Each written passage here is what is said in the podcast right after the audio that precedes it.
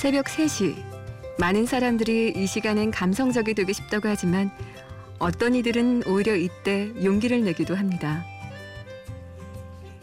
오래된 꿈을 다시 꺼내보기도 하고 짝사랑하는 그녀에게 고백을 할까 말까 고민도 해보고요. 그래서 새벽은 어쩌면 자기 자신에게 가장 솔직해질 수 있는 시간이라는 생각도 드는데요. 저도 오늘 용기 내어 볼게요. 제 이야기 들어주실래요? 심야 라디오 DJ를 부탁해. 오늘 DJ를 부탁받은 저는 조윤경입니다.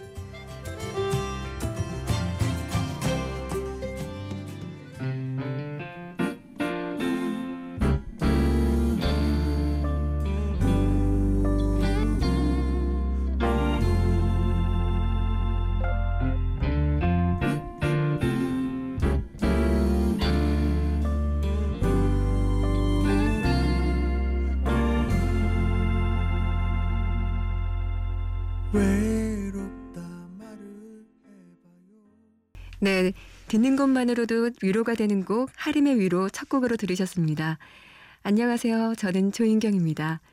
꾸며낸 목소리가 아닌 솔직한 내 목소리를 찾아주는 보이스 컨설턴트 일을 하고 있고요.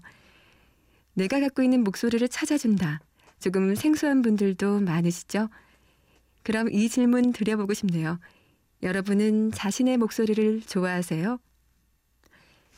혹시 녹음된 목소리를 들을 때면 괜히 어디로 숨고 싶고 몸이 꼬이신다고요? 괜찮아요. 그건 당신만 그런 건 아니니까요.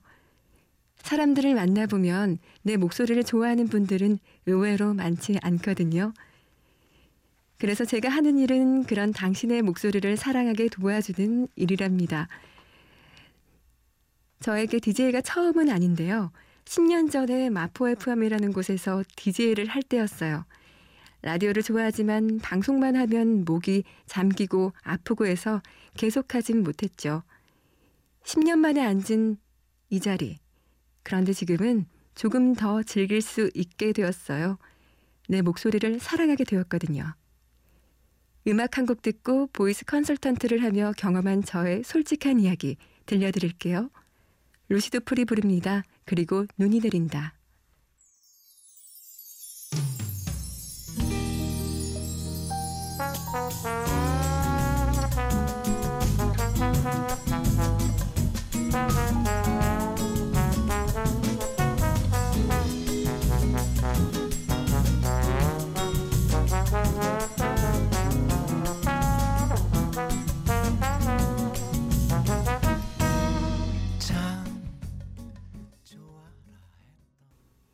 여러분은 지금 심야 라디오 DJ를 부탁해를 듣고 계시고요. 저는 조인경입니다. 마음이 따뜻해지는 로스트폴의 그리고 눈이 내린다 들으셨습니다. 가사 잘 들어보셨나요? 나는 약해졌는지 몰라. 그래도 음, 여름은 다시 올 테고 겨울엔 눈이 올 테고 내 마음은 또 빛날 거다라는 말. 네. 처음부터 무작정 힘내라고 말을 하지 않고요. 그래도 인정할 건 인정을 하고 은은하게 들려오는 가사가 더 마음에 와닿는 곡이었습니다. 제가 하는 일이 목소리를 사랑하게 도와주는 일이라고 했는데요. 그럼 어떻게 도와준다는 말이죠? 이렇게 궁금해 하실 것 같아요.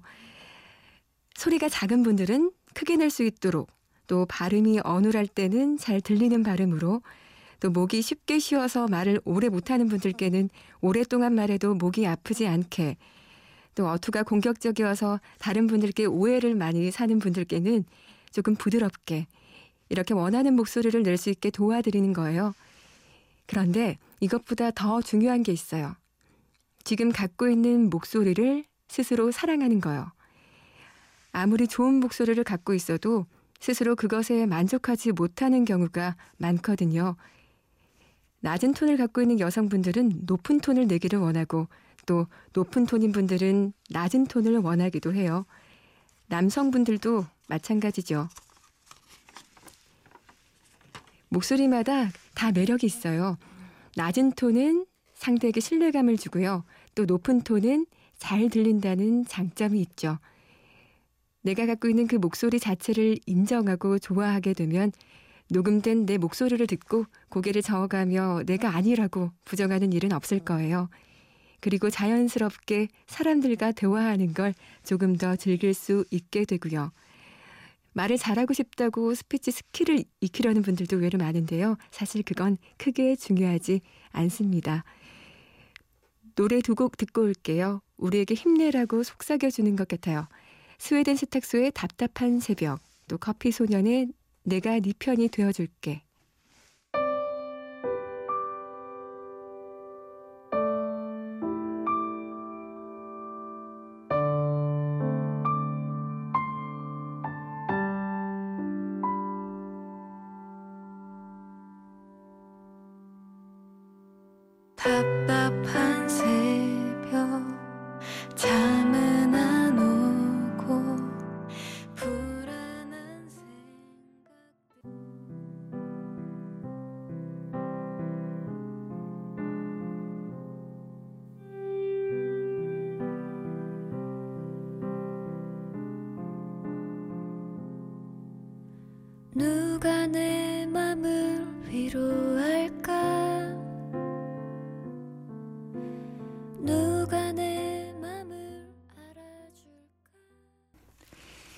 네, 지금 들으신 곡은 커피 소년의 내가 네 편이 되어줄게 그리고 전에 들으신 곡은 스웨덴 세탁소의 답답한 새벽이었습니다.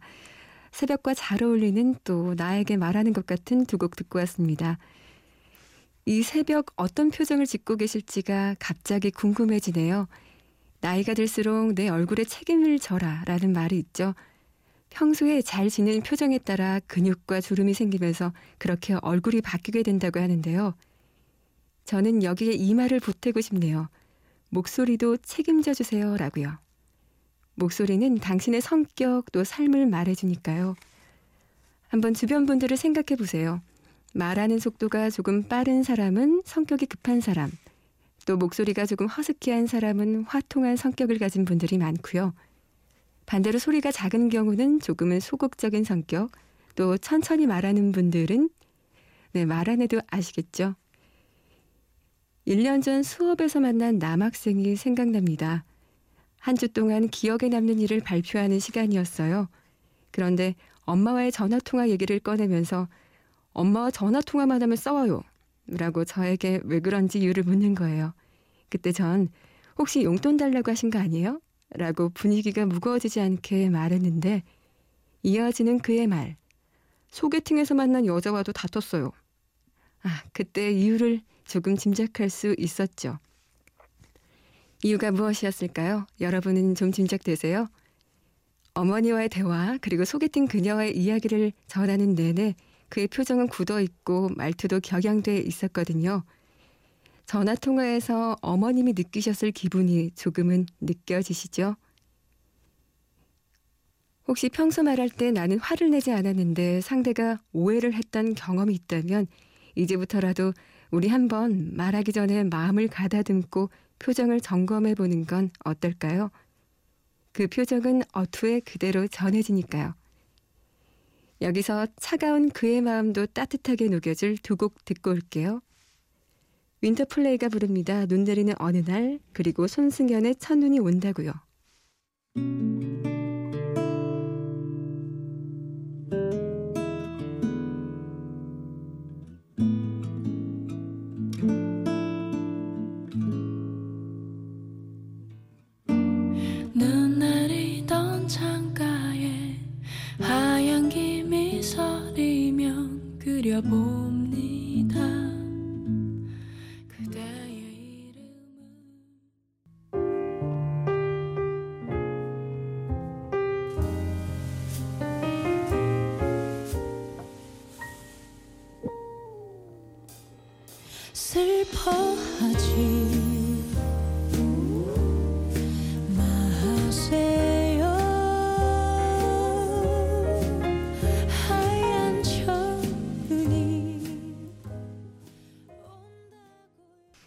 이 계절과 잘 어울리는 두 곡, 윈터플레이의 눈 내리는 어느 날, 그리고 손승연의 첫눈이 온다고요. 함께 들었습니다.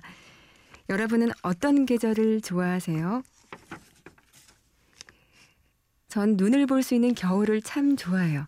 그런데 8년 전쯤 흑룡대대에서 장병들을 위한 라디오 방송을 하던 때가 갑자기 생각나네요. 첫눈은 설레임이다 라는 내용으로 오프닝을 진행했는데요. 지금 생각하면 전혀 공감되지 않는 내용이었죠. 제대한 친구에게 얘기를 들어보니 군인들은 눈을 제일 싫어한다고 하더라고요. 눈 올 때마다 치워야 된다고요. 이렇게 겨울하면 눈 말고도 또 감기도 빼놓을 수가 없죠. 저도 2주를 고생하고 이제는 목소리가 돌아왔는데요. DJ를 부탁해 사연을 신청하고 저희 피디님께 전화를 받았을 때가 바로 감기의 끝 무렵이었어요. 그래서 티 안 나게 하려고 얼마나 조마조마하며 통화했던지 voice 컨설턴트라는 사람이 목소리가 왜 그래 하실까 봐서요. 이거 아세요? 전화상으로 상대가 자고 일어났는지 화가 났는지 또 기분이 좋지 않은지 알 수 있다는 거요. 바로 표정과 자세 때문인데요. 내가 좋아하는 사람과 통화할 때는 웃는 표정을 하고 또 자세도 바로 하려고 노력하기 때문에 더 기분 좋은 소리가 나오고요. 싫은 사람과 통화할 때는 표정부터 굳어지고 자세도 삐딱해지기 때문에 상대도 바로 느끼게 되거든요. 뭐 기분 나쁜 일이 있었어? 라고요. 물론 만났을 때도 마찬가지죠. 내가 호감을 주고 싶은 상대가 있다면 미소를 띠고 이야기를 해보세요. 그렇다고 개그우먼 오나미 씨 같은 잇몸 만개한 웃음은 안 됩니다. 알려드린 김에 한 가지 더. 물론 개인마다 조금의 차이는 있겠지만 여성은 남성의 낮은 톤의 가슴이 설레이고요. 남성은 여성의 따뜻한 어투에 마음이 간다는 사실. 중요한 정보죠. 그럼 여기서 가슴 설레게 하는 음악 한 곡 듣고 계속 이야기해 볼게요. 이문세가 부릅니다. 그녀가 온다.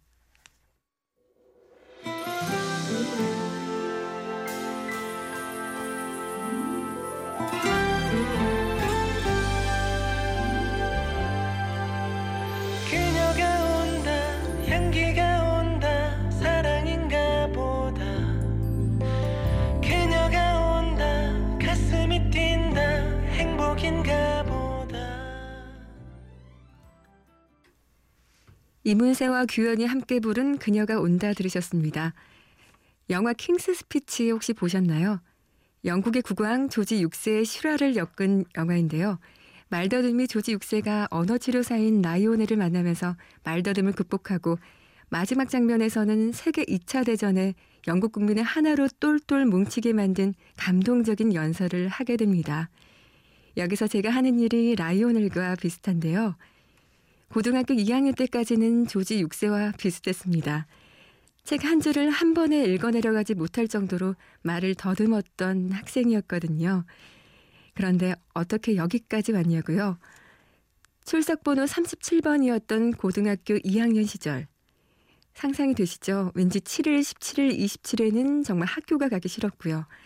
책을 소리내서 읽는 게 일반인보다 다른 학생보다 더 공포스러울 정도로 싫었던 저에게 한국지리 선생님은 7일, 17일, 27일은 물론이거니와 아무 상관이 없는 날도 책 읽기를 항상 시키셨습니다. 음, 학교에 가기 싫다는 마음이 들 정도였던 제게 겨울방학이 시작되기 전 한국지리 선생님이 옆에 오시더니 툭툭 치면서 한마디 하셨어요. 인경아, 내가 책을 읽으니까 친구들이 집중을 잘해. 라고요. 그동안 더듬는 게 싫어서 책 읽는 걸 피했었는데 그렇게 얘기해주는 선생님이 고마워서 겨울방학 내내 책 읽는 연습을 했습니다. 물론 한국지리, 세계지리 책으로요. 그렇게 고3이 되고 친구들이 앵커우먼이라는 별명까지 붙여주었고요. 그렇게 저는 말로 하는 직업에 대해 처음 꿈을 갖게 되었습니다. 선생님의 한마디로 이렇게 여기까지 오게 됐듯 사실 불가능해 보이는 것도 가능하게 하는 것이 사람인 것 같아요. 저도 그런 역할을 하고 싶습니다. 목소리로 힘이 될 수 있는 여기서 흥분을 가라앉히기 위해 연주곡 두 곡 듣고 올게요. 바이준의 당신의 사랑이 늘 행복하기를 손성재의 함께 걷는 길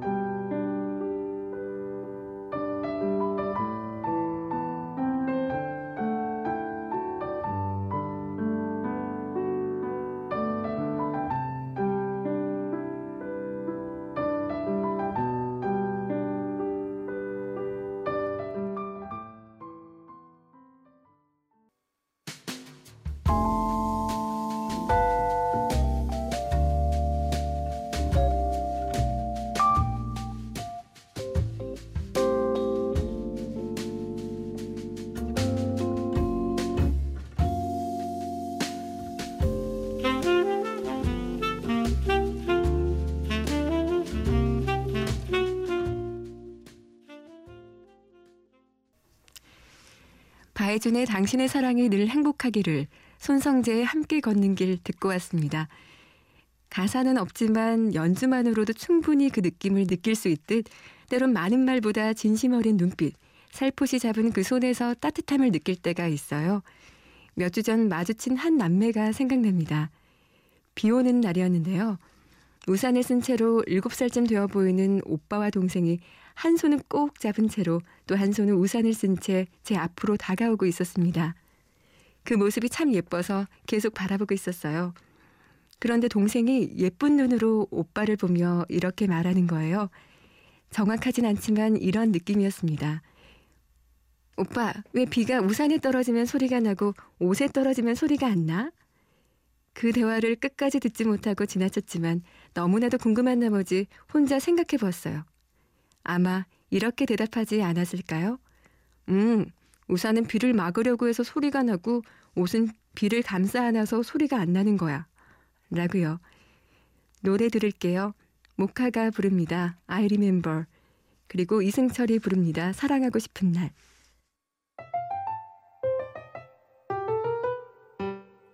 I remember the way you glanced at me as I remember.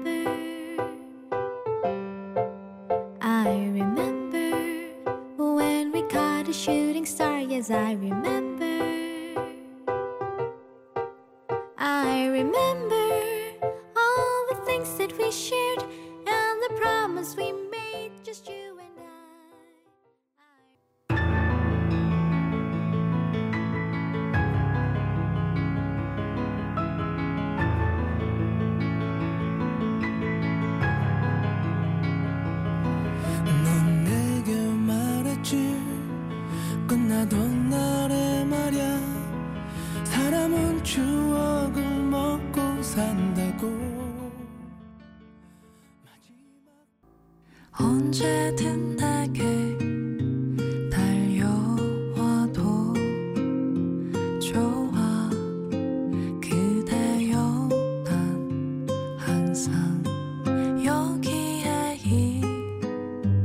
있을